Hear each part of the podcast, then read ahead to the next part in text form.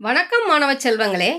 Online கல்வி radio மூலமாக உங்களை சந்திப்பதில் பெருமகிழ்ச்சி அடைகிறேன். இன்றைய சிந்தனையில் நாம் பார்க்க இருக்கும் கதை விதி. இதை உங்களுக்காக வழங்குபவர் மா மகேஸ்வரி இடைநிலை ஆசிரியர் நகர்மன்ற பெருமாள்பட்டி நடுநிலைப்பள்ளி ஸ்ரீவில்லிபுத்தூர் ஒன்றியம் விருதுநகர் மாவட்டம். அன்பான குழந்தைகளே இன்றைய சிந்தனையில் நாம் பார்க்கக்கூடிய கதை வந்து விதி. இப்போ கதைக்குள்ளே போகலாமா முன்னொரு காலத்தில் அரசன் ஒருவன் வேட்டையாடுறதுக்காக காட்டுக்கு போனான். அப்படி காட்டுக்கு போயிருக்கும் போது ஒரு பறவை ஒன்று ரெக்கைகளை படபடான்னு அடித்தபடி கூவியது. படபடான்னு அடிச்சுட்டு கூவினோடனே இந்த பறவைகளோட மொழி அறைந்த ஒரு வீரனை அழைத்தார் அரசர். அவன்கிட்ட இந்த பறவை என்னப்பா சொல்லுது? அப்படின்னு கேட்கும்போது அந்த வீரன் என்ன செஞ்சான்? பறவை என்ன சொல்ல வருது அப்படின்றத அரசன்ட்ட எப்படி சொல்கிறாரு பாருங்கள் அரசே அந்த பறவை நம்மை பற்றி ஒன்றும் சொல்லவில்லை. நம்ம பற்றி ஒன்றும் சொல்லலை.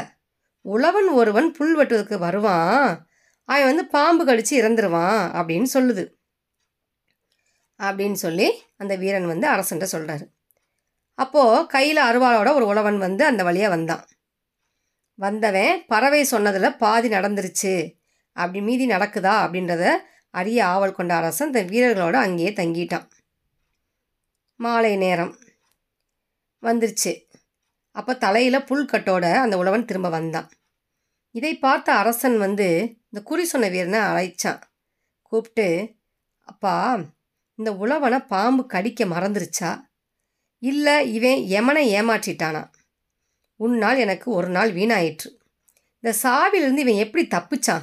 காரணம் சொல்லு. இல்லைனா உன்னை யாரும் காப்பாற்ற முடியாது. அப்படின்னு கோவத்தில் கத்துறார் அரசர். அதுக்கு அந்த வீரன் சொல்கிறாரு அரசே பறவை சொன்ன மொழி வந்து இதுவரை தவறியது இல்லை. இவன் உயிர் பிழைக்க ஏதோ ஒரு காரணம் இருக்கணும். இவனை விசாரித்தா உண்மை தெரியும் அப்படின்னு சொல்லி அந்த வீரன் சொல்கிறாரு அப்போ தலையில் புல்கட்டோடு அவங்க பக்கத்தில் வந்து அந்த உழவன் வந்துட்டார். வந்தவர்கிட்ட அந்த புல்கட்டில் ஒரு அறிவாள் ஒன்று செருகப்பட்டிருந்துச்சு.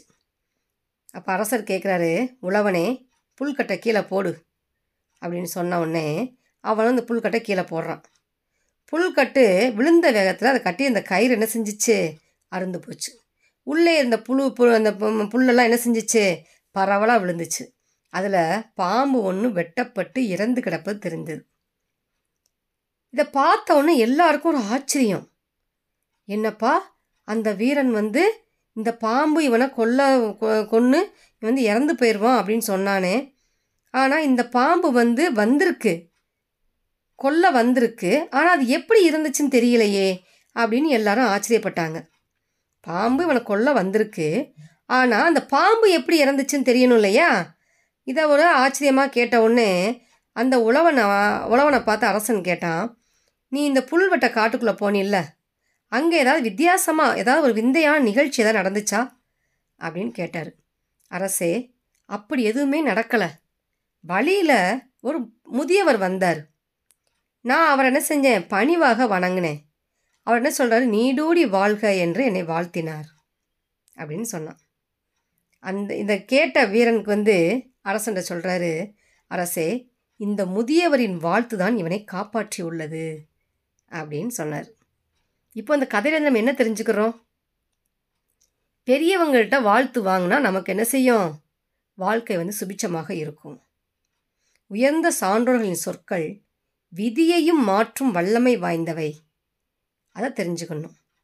அதை ஏற்றுக்கொண்ட அந்த அரசன் அந்த வீரனுக்கும் உழவனுக்கும் பரிசளித்து சிறப்பித்தான்.